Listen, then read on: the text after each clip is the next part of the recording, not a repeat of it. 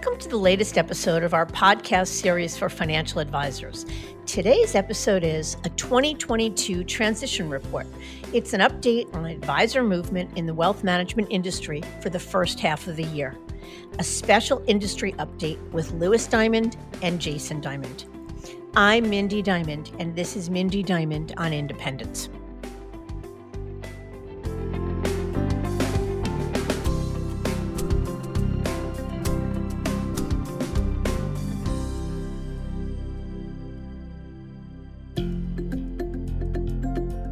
This podcast is available on our website, diamond-consultants.com, as well as Apple Podcasts and other major podcast platforms.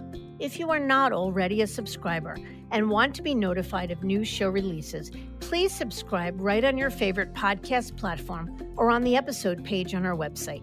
For Apple Podcast users, I'd be grateful if you'd give the show a review. Your input helps us to make the series better and alerts other advisors like you who may find the content to be relevant. And while you're at it, if you know others who are considering change or simply looking to learn more about the industry landscape, please feel free to share this episode or the series widely. We're in the information business. Sure, we're recruiters, and while the outcome is that our advisor clients decide to make a move or stay put, to take on that responsibility, being a trusted guide means we have to know our stuff, and we're happy to share all that we know. Because each and every day, advisors are asking us things like, how does one firm compare to another in terms of wins and losses? Why are advisors at big brokerage firms changing jerseys so often? Why are independent advisors making moves? What are some of the key factors driving changes to competitive recruiting? What are transition deals like, and where are they trending? What are some real-world examples of recent moves? So we searched out the answers and realized something. We were sitting on a gold mine of data, because to our knowledge, there was no singular source of such information. That is, a comprehensive data-driven exploration of financial advisor movement over a specific time frame. And as students of an ever-changing industry, like so many advisors we counsel, we are genuinely curious about what this data might reveal.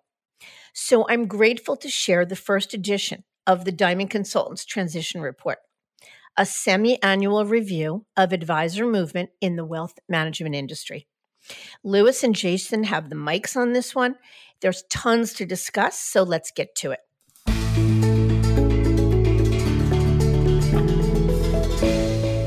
Jason, thank you for joining us today, and I'm very excited to talk about this report. Me too. Thanks for having me. This is great. All right. So this report is going to be available for our listening audience, but today we wanted to just dive into some of the methodology, the reasons why we created this report, and we'll spend time on some of our key takeaways.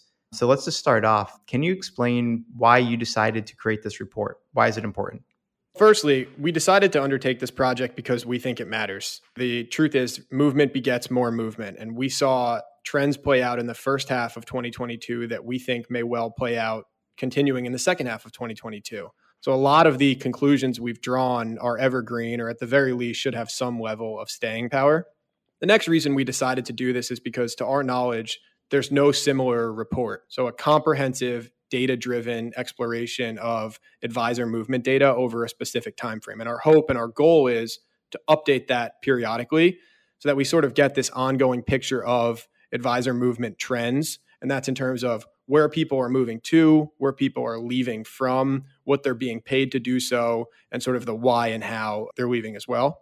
And then the last thing I'd say is, we did this report because it answers a lot of the questions we get most commonly from advisors. It speaks to the information that advisors care most about, which is where their peers are going, why they're moving, and how they're moving. Perfect. Yeah, I agree with you. It's definitely an important report. And even though this is from the first half of 2022 and it's being released in September of 2022, the conclusions are all extremely valid. And the winners and losers, I think, are very relevant as well. So tell us, how did you gather this data? What was the data sources? How did you put it together?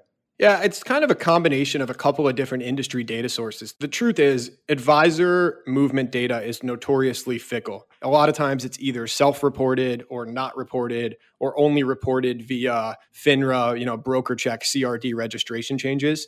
So the number one source we used was the Discovery database, which provides essentially a comprehensive listing of advisor movement during a certain period of time. But on top of that, we relied sort of on our seat as an industry-leading search and consulting firm. We have a lot of this data in-house just from our experience working with advisors. So those were probably our sort of two main data sources.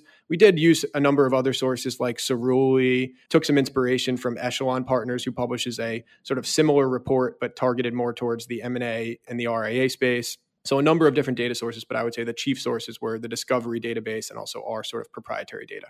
Excellent. And what were the parameters that you used to gather the data? How did you decide who is going to be included and just any other information with how you scrub the data? So the first thing and the biggest thing we were mindful of is we really wanted this to be about the data. We did not want to manipulate the data to sort of fit our narrative. So we tried our best to let the raw data speak for itself. So the biggest sort of adjustment or tweak we made to the data was we only wanted to capture seasoned or experienced advisor movement. So we intentionally only looked at advisor movement for those advisors with an LOS or length of service greater than 3 years, because our view was that counting advisors with less than 3 years of experience, or advisors with 0 years of experience for that matter, would have resulted in capturing a lot of sort of trainee or new hire advisors. And that wasn't sort of the emphasis of this report. We wanted to look at seasoned advisor recruiting or transitions. So that's the first thing. The second thing is some of the challenges we had with the raw data set was that different firms handle their various affiliation channels differently. So I'll give you an example of Wells Fargo. Wells Fargo obviously has a W-2 channel they call PCG. It's sort of their traditional broker-dealer model. They also have an independent channel called Finet. When an advisor slides from one channel to another, but within the same firm, different firms report that or handle that differently. So we were mindful of trying to be consistent in the way we capture that sort of data, because otherwise the data skews and it makes it look like, well, Wells Fargo lost X number of advisors, but in reality, a lot of those advisors simply slid from one Wells Fargo channel to another. The last thing I'll say is, with the moves to the independent space in particular, there's a number of advisors who went independent via the RIA route or who made the leap to the RIA channel. And in some cases, those advisors presumably dropped their Series 7. And those advisors are not being counted in this data set because the data relies on FINRA CRD registration changes. And unfortunately, those advisors who drop their Series 7, so those advisors who go fee only, do not report a CRD change because they no longer have their Series 7. Hybrid advisors certainly still counted because most of them affiliate with what we would call a friendly broker-dealer. So those ones we are able to capture, but fee-only RIA advisors are excluded from the data. Yeah, and I think that's right. We have to draw a line in the sand somewhere. And you'll see in the report that Pershing Kaplan Sterling, or PKS, who's one of the largest RIA-friendly broker-dealers, we're kind of using as a proxy for the movement into that space. So let's move into our key takeaways. We have 10 key takeaways from the report, kind of summary data, or just what we're saying are our main conclusions. Let's just switch off between the takeaways. If you want to take the first one, Jason, and then I'll take number two. Yeah, absolutely. So I think the headline number, sort of the star of the show, is that 4,249 experienced advisors, so again, that's advisors with a length of service greater than 3 years, changed firms in the first half of 2022. Again, that's 4,249 transitions, which averages out to 708 advisors per month. It's a crazy number. And I think from our own anecdotal data, it's about in line, maybe even a little bit stronger than we've seen similar movement data in the past. So definitely a very active time in advisor movement. And this is across industry channels. So it's wirehouse advisors moving, it's independent advisors moving, et cetera. So a pretty broad-based sampling of information. I'll take the second one. One of our major takeaways is what's causing advisor movement. First, within the wirehouse or traditional space, and then secondly, how that may be similar or different than why independent advisors change firms. So on the wirehouse advisor side, we pointed to recruitment deals, so the desire for an advisor to monetize. We'll talk a little bit more about deals later. Advisors across the board wanting to serve clients better or in a different way. the overall feeling of bureaucracy or kind of just challenging to do business certainly motivated many advisors to change firms. Compensation plan changes, whether it was the Merrill growth grid or recent changes to UBS's compensation, certainly frustrates some advisors and not having a consistent way of being paid. And I'll give two more. Compliance being managed to lowest common denominator, meaning I'm treated the exact same way and I'm a very experienced, terrific advisor. I have the same compliance rules as a trainee, and there is no gray area or room for interpretation. That gives me more leeway on how to run my practice. And then finally, the underlying driver or catalyst is an expanded set of options. As you'll see in this report, where advisors are moving is completely fractured. There isn't really one firm that's the definitive winner. And as the landscape has expanded to move beyond just, I'm a multi-million-dollar wirehouse team, I'm only going to go to another wirehouse. It now includes the boutique space, the regionals, the independent space, et cetera. So how is independent advisor movement different than wirehouse advisor movement? So when we see independent advisors change firms, some of the motivators are similar. Certainly recruitment deals and economics plays into it. So getting paid to change broker dealers, looking at payouts and whether an advisor is receiving enough value relative to the cost. This definitely played out during the pandemic and seeing, okay, I'm giving up 10, 12, 15% of my revenue to the house. Are they adding enough value to keep paying them? Technology is a major motivator. Does my firm's technology keep up with the competition? Very, very expensive to stay on the cutting edge. So typically scale is a big predictor of a firm's technology. Service levels are huge. So am I getting consistent service from my firm? When I call, do they answer? Do I have to call back a bunch of times to seek a remedy? And then I'll give two more. I mentioned scale. This could cut both ways. Many advisors are at subscale or smaller broker dealers, which was great for a period of time. But as industry needs change and as technology and compliance and everything just becomes more expensive, we've definitely seen a lot of advisors move from these boutique broker dealers to larger ones. But it can also cut both ways, meaning advisors that are at some of the larger broker dealers sometimes can feel like they're on an island and feel like they're not getting the support they need because they're just a number. And then finally, we saw this absolutely play out in the first half of 2022. It's also been a theme probably the last 4 or 5 years, but it's broker dealers being sold. So massive waves of advisors having their hands forced to change firms because their broker dealer was sold, or there's a rumor or a possibility that their firm is up for sale. Well said. Now, kind of shifting gears back to the wirehouse world, if you look at the raw data, the biggest net loser of advisor headcount is the wirehouses. That's true not only the first half of this year, that's certainly true looking back the last year or two. So in the first half of 2022, over 300 advisors on a net basis left the wirehouse world. I will say, one of the things that I sort of always caveat when I talk about this raw data is that we are looking purely at advisor headcount. So meaning we're looking at the number of advisors who joined the channel and the number of advisors who left the channel, particularly in the world of the wirehouses. That's perhaps not the best mechanism for sort of evaluating the success of the channel, because it is worth noting that as a whole, wirehouse advisors tend to be the biggest and most productive advisors in the industry. So a more useful metric, although not readily available for the wirehouse space in particular, might well be asset gains or revenue gains or losses over that same period. We're using advisor headcount because we're primarily interested with advisor transitions in this report.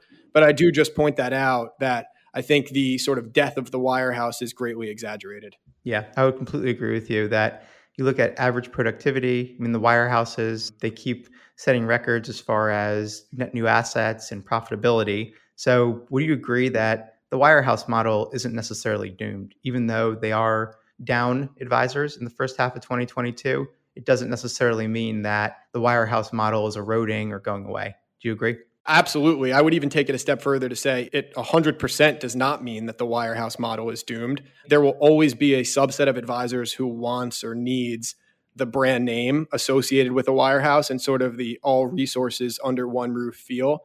There's benefits to scale. There's no question about it. There are benefits and there are capabilities and resources that the wirehouses tout, and there are things the wirehouses do really well that will always resonate with a certain subset of advisors. So certainly do not think the wirehouse model is doomed. In fact, that's probably a good lead into number four, Louis. I don't know if you want to take that one, but maybe talk a little bit about what's going on under the hood in the wirehouse world. Yeah, exactly. So within the wirehouse channel, we saw a pretty large gap develop between the firms that were the most successful at recruiting advisors, but also retaining their FAs, and then those that maybe were less successful in bringing on new hires and were losing advisors. So looking at the data, Morgan Stanley had a net change of 87 advisors in the first half. They were actually the only wirehouse that was in the green.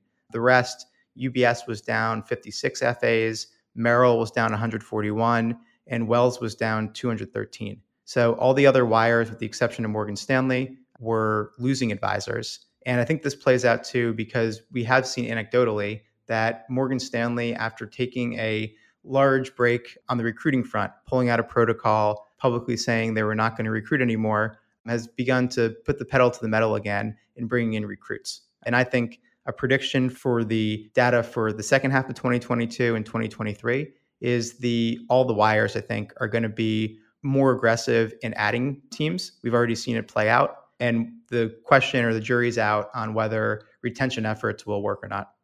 Yep, agreed. I think we're going to continue to see this theme play out. I probably would expect some of the wires to sort of really step up their recruiting efforts into the second half of this year and probably into 2023 as well. I use Wells Fargo as an example. Wells Fargo was plagued by a lot of headline risk the past several years. I think the hope, certainly from Wells Fargo's perspective, is that as some of that risk sort of fades more into the rear mirror, they'll have more success recruiting because they're currently paying one of the most attractive deals on the street. We'll talk more about deals later. So that's the wirehouse world. Our fifth sort of takeaway here is similar, but as it relates to independent firms. So independent firms have seen the most success in recruiting. It's probably no surprise to anyone who reads industry publications on a regular basis. When we talk about independent firms, we're aggregating a couple of different models into one. So we're talking about independent broker-dealers. We're also talking about RIAs and RIA hybrids. So on a net basis, independent firms have added 287 advisors in the first half of 2022. So if you think about sort of the independent space, again, I mentioned those various different models or modes of independence. Typically think about the independent broker-dealers separately from the RIA space. I think the lines are increasingly blurring between those two, as frankly, the independent broker-dealers look for ways to compete with the RIA space. So a lot of independent broker-dealers are now sort of holding themselves out or providing resources more akin to the RIA space. And the flip side of that is a lot of the RIAs or these hybrid RIAs or some of these sort of platform or supported independence firms have started paying transition capital to better compete with the independent broker-dealers. Yep, I completely agree. So really, in other words, the independent broker-dealers are not just competing with each other, which they still are, but they're also competing with the RIA channel, either someone going and starting their own RIA or someone affiliating with an existing RIA. And I think we'll continue to see how this unfolds. Let me ask you though, within the independent channel, which firms did the best with advisor recruitment in the first half of the year? Yeah, so the 800-pound gorilla, no question, is LPL. They were the biggest to begin with, and they added the most on a net basis. So LPL added 716 advisors, and they only lost 177. So that's a net change of 539 advisors. Again, on a percentage basis, that's not as significant of a move as it sounds like, because they started sort of with the highest baseline. They're almost 20,000 advisors. Other firms that had great success in this bucket, Ameriprise Financial, Raymond James on the independent side added 151 advisors, Wells Fargo on the independent side, Cetera. To your point earlier about Pershing Kaplan Sterling, which is the sort of friendly broker-dealer to the RIA space, added 59 advisors. So that suggests to us that 59 advisors went from some other channel into the hybrid RIA space, meaning affiliated with or started an RIA, but used this PKS to handle their transactional business. So honestly, most independent firms on a net basis added headcount. It was one of the most prolific recruiters in the industry in the first half of 2022. Terrific. I'll take the next one. We saw regional firms and boutique firms, we're kind of lumping them together, add nearly 200 advisors on a net basis in the first half of the year. We're seeing this as further proof that advisors want more than just the best recruitment deal. Oftentimes, the regional firms, they're not paying the top deal relative to their wirehouse peers, but advisors voted with their feet and proved that culture and greater control ultimately is a major motivating factor. And which ones did the best in this category? We saw Raymond James up 52 advisors, and we saw RBC up a net 32 advisors. And most of these firms were actually in the green. And again, I think we'll continue to see both the independent channels adding advisors and the regionals. And in large part, where they're pulling their advisors from is the major wirehouses. Well said. Okay, so the question that I think we probably get asked as much or more than any other question, which is, what are my peers getting paid to make such a move? Or how much are transition deals, to put it bluntly? So the answer is they run the gamut. It varies certainly depending on channel. So whether we're talking about the wirehouses, the regional firms, the boutique firms, the independent firms. But I think what we've seen both in our sort of work with advisors and also in some of these transitions that were sort of reported in the industry press is for W-2 advisors. So for traditional wirehouses and regional firms and boutique firms, deals in the ballpark of 250 to 350% of an advisor's trailing 12 months production. Those deals are typically not all paid upfront. They're often structured as forgivable loans with a portion paid upfront, and then the rest of the deal, sometimes as much as half or more than half of the deal, paid in back-end earnouts or hurdles that are based on either asset growth or revenue growth. On the independent side, deals are often structured in a similar way, but the numbers are much lower. So I think in the independent space, deals around 30 to 100% of an advisor's GDC or essentially their yearly revenue. There are some outliers. So I think one of the major trends we saw was historically, firms sort of moved in lockstep with each other. They kept each other honest. One firm raised their deal. Another firm answered by raising their deal sort of commensurately. We've seen now several firms have gotten really creative, both in terms of deal structure, but also in terms of eye-popping deals. So numbers we have not seen in years past. So firms like First Republic, even firms like LPL or Ameriprise on the independent side are paying deals sort of above the band you would expect for their channel. Yep, agreed. And overall, just very simply, in the first half of the year, do you think we saw deals increase? I think we saw, as a whole, deals probably stayed relatively the same. But I think the outliers probably skewed up the average, if that makes sense. So meaning if you looked at what is the median deal, it's probably pretty similar to where it was about a year ago. But I think there were a number of really large transitions that probably would skew the mean up a little bit higher. Yeah, I completely agree. And I expect when we record something similar in the beginning of 2023, we'll talk about deals actually increasing with the increase in interest rates actually driving deals higher. But as far as this data, I completely agree with you. Deals were relatively similar, but for larger teams, there were definitely outliers. Yeah, maybe what I would add is deals are probably on a lag relative to market conditions. So the things you're talking about, probably not yet priced in, would certainly agree that they're likely to be priced in over the back half of this year. Absolutely.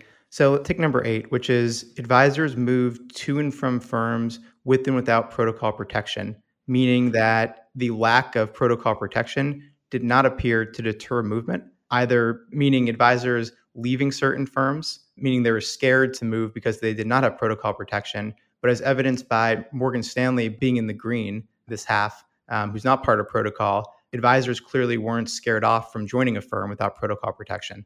So not much more to say here. We've talked about protocol in the past, but this data proves out that protocol or no protocol, it does not impact advisor movement. Yeah, well said. I would add Ed Jones to that category. I know you mentioned Morgan Stanley, but I would expect to your point about the 2023 recording of this, I think we'll be talking a lot about Edward Jones, movement away from Edward Jones, which is a non-protocol firm and seemingly has not been a deterrent. I'll tackle number 9, which is I sort of have 2 takeaways on number 9. The headline is that advisors moved between channels at a given firm without necessarily changing firms. So I mentioned earlier Wells Fargo. We saw many advisors slide into the independent Finet channel of Wells Fargo from another division of the firm, the private bank or the PCG sort of traditional wealth management channel. But to me, the trend that this represents is more interesting. So it's to me less about the fact that advisors made this move, which is interesting in and of itself. It's more about the fact that firms are offering various ways for advisors to affiliate. And I think they're doing it for a few reasons, but the biggest reason is because it's what advisors want. They sort of see where the puck is heading, and they offer advisors the flexibility to slide within channels at the same firm because it's better than losing assets. So I think if you asked Wells Fargo, honestly, is an advisor more profitable in the traditional PCG model? Maybe, probably. But if the alternative is an advisor leaving Wells Fargo to go into an LPL of the world, they would prefer the assets to stay in-house. And we've seen many firms, LPL, Stiefel, Raymond James, Ameriprise, many firms have expanded the ways in which advisors can affiliate. And I would expect that to continue. So I would expect other firms to offer new and enhanced affiliation models as the year ends and certainly into 2023. Because I think that flexibility is key. It's being able to say to an advisor, look, you're on the broker-dealer side now, fine, but you want the ability to slide into the RIA space in the future. We support that and we offer that without you having to move the assets.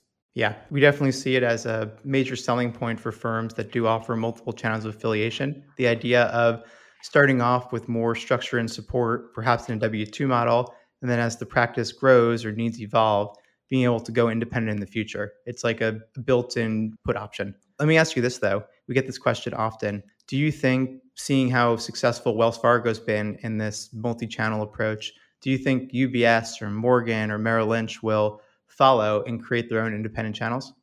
It's a tough question. It's a good question. I think likely not, because I think those firms are so hyper committed and hyper focused on their strategies that they would view adding a channel like this as sort of dilution of the core brand or the core product.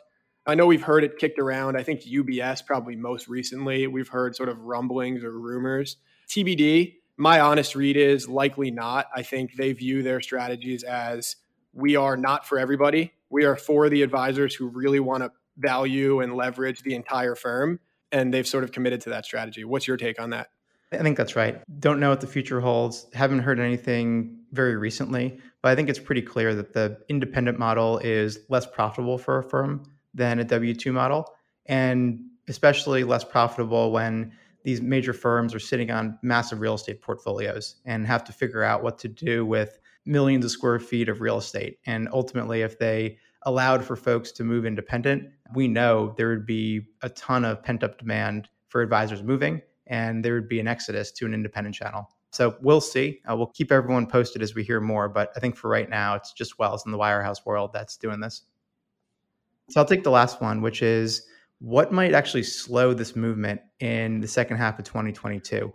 Market volatility certainly continues, and many advisors may be less inclined or a little bit more nervous to move in choppy markets. We've actually seen many advisors just push ahead because they're that motivated to keep moving forward, but that certainly could put a dent in advisor movement. Outside of that, there's always the risk of a major supply shock, meaning a traditional firm offering some sort of retention incentive, whether it's a change or an enhancement to the firm's retire in place program. So the Merrill CTP, the UBS Alpha program, et cetera. Advisors always ask about a retention offer. It's possible. We're not hearing anything, but that could put a dent in the supply side of the equation. But I think overall, all indicators point to a really, really strong back half of 2022 and with tailwinds for 2023. Great. So those are our 10 points. They'll all be in our report. To wrap this up, let's just talk about two representative advisor moves. In the report, we highlight a number of specific moves that we think are representative of a trend. And we have some more anecdotal evidence, but let's just talk about two moves. The first one was actually one that was a client of ours. The second one wasn't. So I'll take the first one, which was the Moyer Group, led by Mark Moyer. It was a family team bordering West Virginia and Ohio that moved from Merrill Lynch, having a combined 130 plus years of Merrill Lynch service between the team, moving to the W-2 side of Raymond James, which we consider to be a regional firm. This team was doing close to $7 million in annual production. And what's representative about this, as far as advisor mindset is, this was a team that certainly could have gotten paid more to go to a traditional wirehouse. It maybe would have been more comfortable or even easier to move to a traditional wire. And probably 6 or 7 years ago, they never would have considered going to Raymond James. But given what they were looking to solve for, which was a better culture, they wanted to own their book, they wanted the option to go independent in the future, like we talked about, and they just wanted more day-to-day control, they ultimately made the move to Raymond James and had a really good transition and are incredibly happy. So we look at that as just a representative example of some of the movement we're seeing. How about you? Let's take one more example, and then everyone else can find others within the report.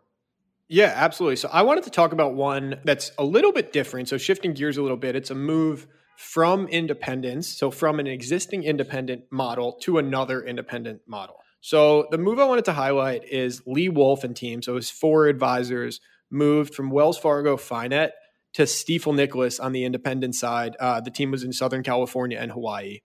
Team had about $720 million in assets under management, and they moved in April of this year.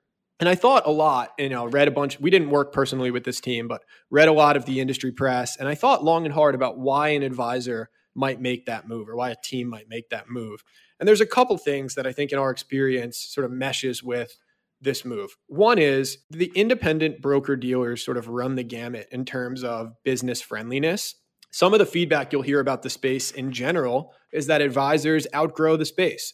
There is this sort of tendency to almost view the independent broker-dealer space as a middle ground between the traditional firm world and the RIA space. So we have seen advisors in the past make the move to an independent broker-dealer only to outgrow the space, meaning move eventually down the road to the RIA space, more open architecture, third-party asset custody, more freedom and control. But that's not what happened here. This team left one independent broker-dealer, Wells Fargo Finet, and moved to another, Stiefel Nicholas. I think part of that probably comes down to transition capital and economics. So the Stiefel platform, which is one of the newer platforms we discussed. So Stiefel recently started offering this additional affiliation option for advisors, probably got very attractive economics, and they probably got aggressive as they looked to add advisor headcount. So certainly economics are always a driver. But I think the bigger thing is, what are the resources the firm provides relative to the cost?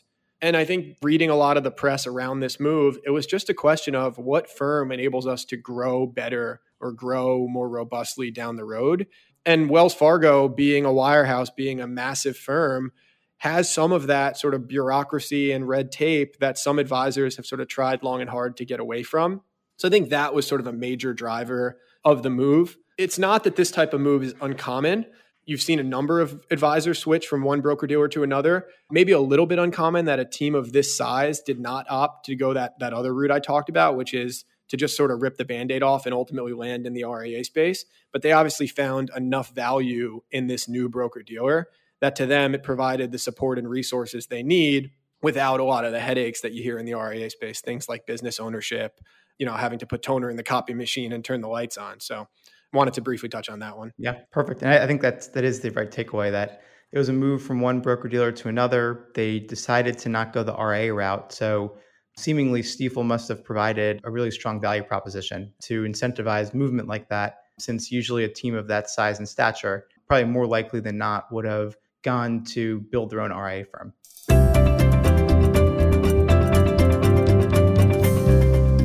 This has been extraordinary. I wanted to remind everyone that we will put the link to this report on the episode page, but you can also find it by going to our website at diamond-consultants.com/transition-report-122. Again, diamond-consultants.com/transition-report-122. And Jason, thank you so much for joining our show. And we definitely expect to hear more from you in coming episodes.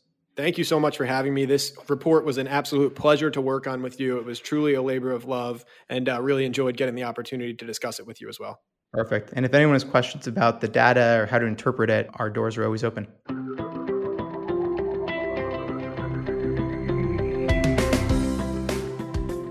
While accurate advisor movement data is notoriously difficult to obtain, by design, this report serves as a framework for advisors who are curious about the winds of change in the wealth management space and the impact on their businesses. The good news, as Louis and Jason shared, is that in the first half of 2022, those winds blew with gusto, and we fully expect that flow to continue through the rest of the year. I thank you for listening, and I encourage you to visit our website, diamond-consultants.com and click on the Tools and Resources link for valuable content. You'll also find a link to subscribe for regular updates to the series. And if you're not a recipient of our weekly email, Perspectives for Advisors, click on the articles link to browse recent topics. These written pieces are an ideal way of staying informed about what's going on in the wealth management space without expending the energy that full-on exploration requires. You can feel free to email or call me if you have specific questions. I can be reached at 973-476-8578, which is my cell, or by email mdiamond@diamond-consultants.com. Please note that all requests are handled with complete discretion and confidentiality. And keep in mind that our services are available without cost to the advisor. You can see our website for more information. And again, if you enjoyed this episode, please feel free to share it with a colleague who might benefit from its content. If you're listening on the Apple Podcasts app, I'd be grateful if you gave it a star rating and a review. It will let other advisors know it's a show worth their time to listen to. This is Mindy Diamond on Independence.